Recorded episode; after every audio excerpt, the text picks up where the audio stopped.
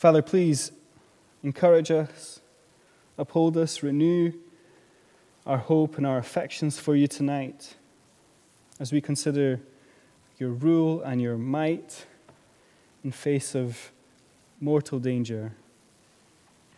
Please would you help us to understand, Father, and help us to praise you all the more for who you are tonight. In Jesus' name, amen. Amen. Well, let me begin by asking a question. Have you ever been or ever had a near-death experience? A moment, there was a flash after which you realized, wow, that was really, really close. Growing up in Brazil means that I've been in a couple of car crashes. That's just how it works down in South America. It's how it is. And there was one in particular that was quite bad. It was on a motorway. There was lots of spinning around. I remember things went into slow motion, windows smashed. And we were all fine. We all walked away. Not a scratch on any of us. But if you'd seen the car afterwards, if you'd only seen the car afterwards, you would have thought that whoever was in that car would have been seriously, seriously hurt. Some might have said that it was a miracle that we all walked away from it. And certainly the words with which our family and our friends were expressing their relief and their joy at the news was along the lines of, "Thank the Lord, he didn't allow it to be any worse." What do you think of that? That's not dissimilar to the situation that the people of God find themselves in this psalm. They're looking on at the kind of the crumpled car, the death that was not an accident this time, but planned by the hands of their enemies for them. And while they stand healthy and alive, looking on at this car crash, they are rejoicing at what the Lord has saved them from. Have a look at verses 1 and 2. "If it had not been the Lord who was on our side," let Israel now say, "If it had not been the Lord who was on our side, when people rose up against us, they would have swallowed us alive." You see from the title of this psalm that this is a psalm of ascent of King David, the great chosen king of Israel. And you can picture him kind of leading the people in song, rejoicing at these truths. "Let Israel now say," that's kind of like the lead singer at the big gig, stadium gig, getting the crowd to sing along. You can hear the joyful roar of the voices joining in. "If it had not been for the Lord who was on our side," terrible things would have happened. More specifically, we would not be arriving at our destination. We would not be arriving home. Again, you'll see from the title, this is a psalm of ascents. These are the songs, as Johnny said, that the people of God sing on their pilgrimage, their journey to Jerusalem, the city of God, to worship God fully in festivals and in ceremonies. It's the highlight of the calendar. They long to be there. And we've seen, as we look through these psalms, that this journey is a mold into which our Christian life today also fits. We are walking in Christ through this life toward a new creation, where we'll be with God perfectly, worshiping him. And sometimes the journey is hard.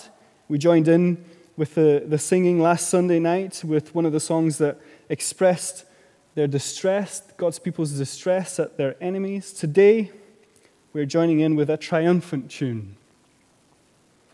This is a song that expresses absolute confidence in the Lord, that he will get them home, even if there are deadly threats against them. How great is it that the Lord did not allow death, destruction, to come to us at the hands of our enemies. Hopefully, by the end of tonight, we'll be able to echo those words, and we'll see that though deadly opposition is real in a physical sense to much of the church in the world today and in the past, deadly opposition is, as we saw in 1 Peter, and always will be, ultimately, spiritual. And in the same way the Lord protected his pilgrim people, on their way to his city, he will protect us, pilgrim sojourners, in our journey home, in our Christian walk to the new creation, where we'll be able to worship him fully, perfectly, joyfully. Death did not overwhelm God's people then. They were not separated from him. And it will not have the final say for God's people now. So, if you're following along with the notes, with the headings, we're into our first heading of two.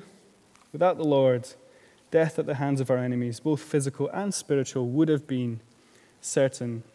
Look at how the people of God describe what their enemies would have done to them.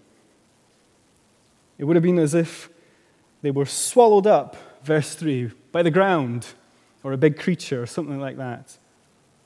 Verses 4 and 5, a flood sweeping away, a torrent, raging waters washing over them. It would have been like drowning, like being hit by a tsunami, violent, unforgiving. The raging waters that come from the anger of those who have risen up against us. And as these pictures kind of build up, we get the sense of overwhelming, certain destruction. What hope is there when the tsunami is about to crash over you? It's horrible. It's a scary thought. It's real danger. It's life-threatening. It seems inevitable. Can you imagine that happening to you? Can you imagine that happening to us as a church? But here's the amazing thing. This is why the people of God are rejoicing here.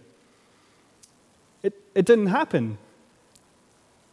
It just didn't. These events have been avoided. And for that, they're so grateful. And it's not just relief, it's rejoicing, it's singing, because it wasn't just fate, it wasn't just chance that meant that these horrible things didn't happen. There was a reason, and the reason was the Lord was on our side. And I mean, that makes sense, doesn't it? Where can help possibly come from when the ground just opens up from beneath your feet? When the waves are about to crash over you? We are way beyond human capacity for help here. Help can only come from a powerful God who wants to act on your behalf. And guess what? That's exactly what the people of God have and can call upon. Have a look at verse 8, right at the end of the psalm. Our help is in the name of the Lord, who made heaven and earth. And let's take a moment to consider who it is that is on our side here. This isn't just any God. This is Yahweh, the maker of heaven and earth. This is the God whose powerful hands made everything that exists, who sustains all that exists on this earth and above, whose power and reign stretch over every galaxy, every realm, every place, every atom. This is the only God. And not only is this God's power and preeminence incomparable, he has said that he is for us. He is for God's people. We thought last week and a few weeks before about what that name means, capital L-O-R-D, Lord, Yahweh, the name God gives for himself to his people. And that name comes with all sorts of wonderful baggage. It comes with covenant, commitment, relationship, favor, rescue that we see in the book of Exodus. That name solidifies our assurance that this powerful creator God is committed to his people and wants to get them home to be with him. This is who is on our side. And so King David can look back on his life and the times when he was cornered, tired, and yet Saul, his enemy, couldn't find him. and know the Lord was on his side. The people of Israel can look back at the times when they were outnumbered, and yet they won the battle. And the Lord was on their side. This is the Lord God, Yahweh, maker of heaven and earth. His commitment to getting his people home has been displayed time and time again. It's amazing to have this God on your side. And the same is still true today. Deadly opposition does come to the church in a physical way. Though we might not experience that so sharply here in Scotland today, there are many of our brothers and sisters, God's people, his church, who are in very serious danger, not unlike what's described here. And what is incredible is that if you go and look on a website like Open Doors that deals with the persecuted church around the world, you'll see testimonies like this psalm coming up time and time again. One Afghan believer is quoted on the website saying, "How we survive daily, only God knows.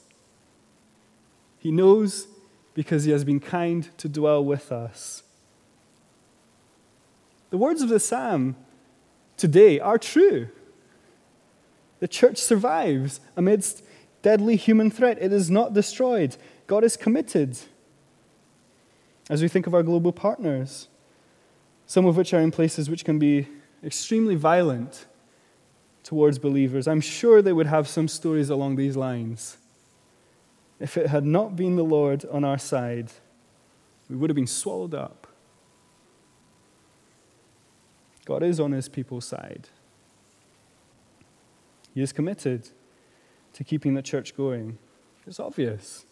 Centuries of persecution, and yet the global witness only grows. It's amazing. It's evident physically. God is on our side. But remember that ultimately, opposition is not only physical, but actually, we'll see, it's primarily spiritual. I wish that quote from our Afghan brother ended there. He does say more. The rest of it later on reads, "But we are tired of all the death around us." Sometimes it seems the church, God's people, don't walk away from the crash. Sometimes it seems the waters do rage over us. And if you're thinking along those lines, those are really, really good questions to be asking just now. What are we to say to that? Well, there are a couple of things to say. As we've already noted, deadly persecution is sometimes physical, but it is always spiritual. In fact, the physical side of persecution is primarily driven by the spiritual side. That's the big problem. With David, his experience, the author of this psalm, he knew some of this. Saul, his big enemy back in the Old Testament, pursued David and his people and tried to kill them over and over and over again. Saul was also from time to time overcome by an evil spirit. Behind the physical persecution, there was a spiritual reality. Jesus experienced something similar, as we've been seeing on Sunday mornings in Mark's account of Jesus' life and in small groups in John's account. People hated Jesus. The religious authorities wanted to kill him pretty much from the beginning of his ministry. There was always a physical threat, but as John points out, the devil put it into Judas' heart to betray Jesus. Do you see that as we get further on in the Bible story, our vision of what's truly going on becomes clearer and clearer? Johnny read from 1 Peter 5, as Peter, one of Jesus' apostles, described this opposition, the image used of Satan, the head of the arrow, the point of the arrow, as far as his opposition is concerned. The enemy is that of a lion, hungry, waiting to devour, to kill. That's the reality. That's the real danger. And that image is somewhat mirrored in our psalm. Have a look at verse 6. There are predators' teeth to be wary of. Spiritual opposition is the disease. Deadly threats are one of the symptoms that come with that. And we need to remember that this is real stuff. Satan is real, and he is a powerful liar, and he wants to defy God. He wants to rip into God's people with his teeth. He wants the church, us, to be destroyed, for witness to stop, for conversions to stop, for assurance to disappear. He wants people to die not only physically, but eternally. For them to be eternally separated from God. Satan's goal is ultimately eternal death. This is how he wants to swallow up God's people. These are the big waves. And here's where we have cause to rejoice. If it were not for God's intervention, if he was not on our side, then surely he would have succeeded. Maybe you're beginning to see now how our Afghan brother in the Afghan church can sing this psalm joyfully as it is to be sung, even with all the physical death around them. David and the people of God, they didn't know exactly how this problem was to be solved, but they trusted that Yahweh God knew what he was doing. He was going to get them home to be with him eternally. They had experienced it enough in this physical life to know that that would be true eternally. David, in another psalm, expresses this hope. He knows that his soul will not be abandoned to Sheol, to the depths of death. We learned this morning in Mark's Gospel from the Old Testament that God is not the God of the dead, but God of the living. That is taught in the Old Testament. Today we are privileged enough to know how God did finally overcome this opposition, how he absolutely ensured that we will be home with him eternally, as the people hoped back then. And of course, we turn to Jesus.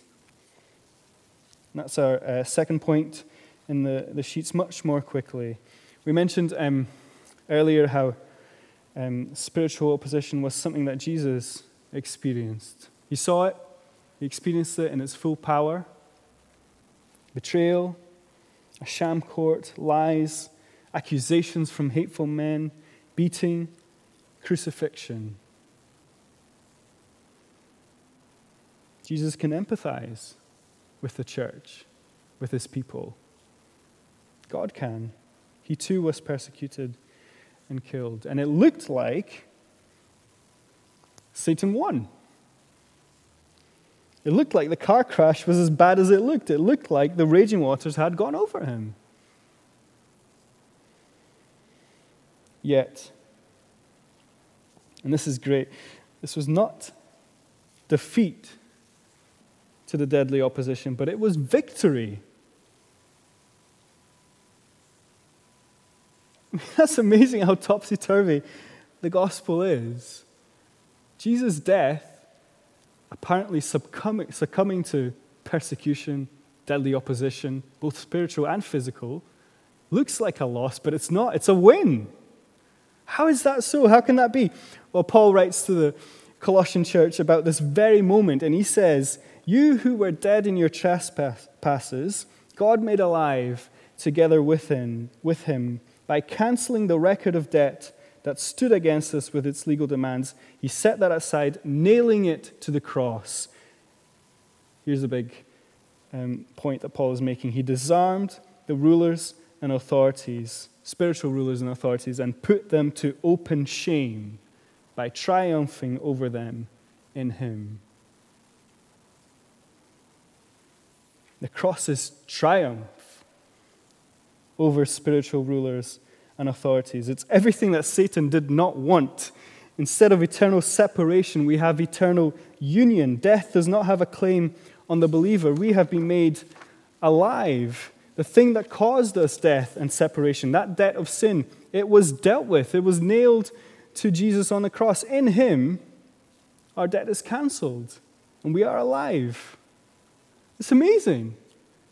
It looked like Jesus was abandoned by God. It looked like God was not on his side. But no, he was on his side. He brought him home in an extraordinary way, through death to eternal life. And that means that death has meant that all of us, if united with him, will be brought home in the same way, through death to eternal life. I mean, that's incredible. That's the extent to which the faithfulness of God will go, the magnitude of his commitment. He will get his people home. There is nothing anyone can do to stop that. And so all of us, in every local expression of God's church, God's people, anywhere in the world, no matter what the earthly situation is like, even if physical threat is carried out to completion, even if the church is persecuted and the Christian dies, the spiritual opposition behind it has not won. Satan still loses because of Jesus' death and resurrection. Eternal life is secure. And so we can sing with David, along with his deep hopes. We can sing with the people of God, along with their deep hopes. Verses 6 and 7, "Blessed be the Lord, who has not given us prey to their teeth. We have escaped like a bird from the snare of the fowlers." The snare is broken and we have escaped.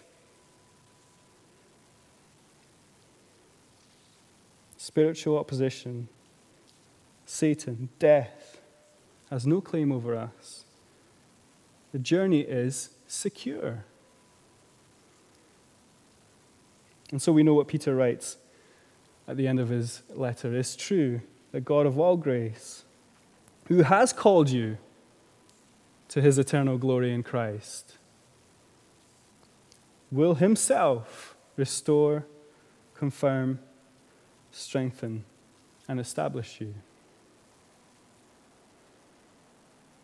The church could have been crushed. God's people could have been swallowed up, could have been crushed by the waves.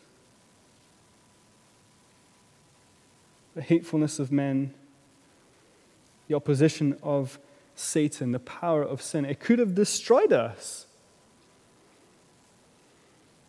The church and its witness could have been snuffed out. We never would have made it home to be with the Lord. That could have happened except for one amazing truth. He's on our side. This isn't just any God. This is Yahweh, the maker of heaven and earth. Help from him is secure. There is no one better to have on your side. Trust him. Sing to him.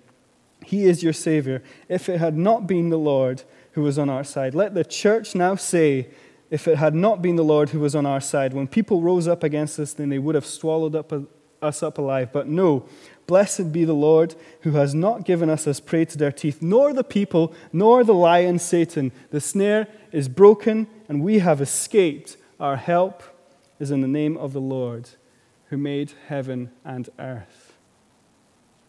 And that is a wonderful song to be able to sing on this journey home. Let me pray for us as we finish. Father, we are so grateful to you for your faithfulness to us. You are on our side. And if God is for us, who can be against us? Who is to charge? Who is to condemn? Who shall separate? Tribulation, distress, persecution, famine, nakedness, danger, sword. No, in all these things we are more than conquerors through him who loved us. Father, would we know these words to be true? Would we sing this psalm joyfully Our Maker is on our side, and he will bring us to journey's end. We long for that day, Father. In Jesus' name, amen.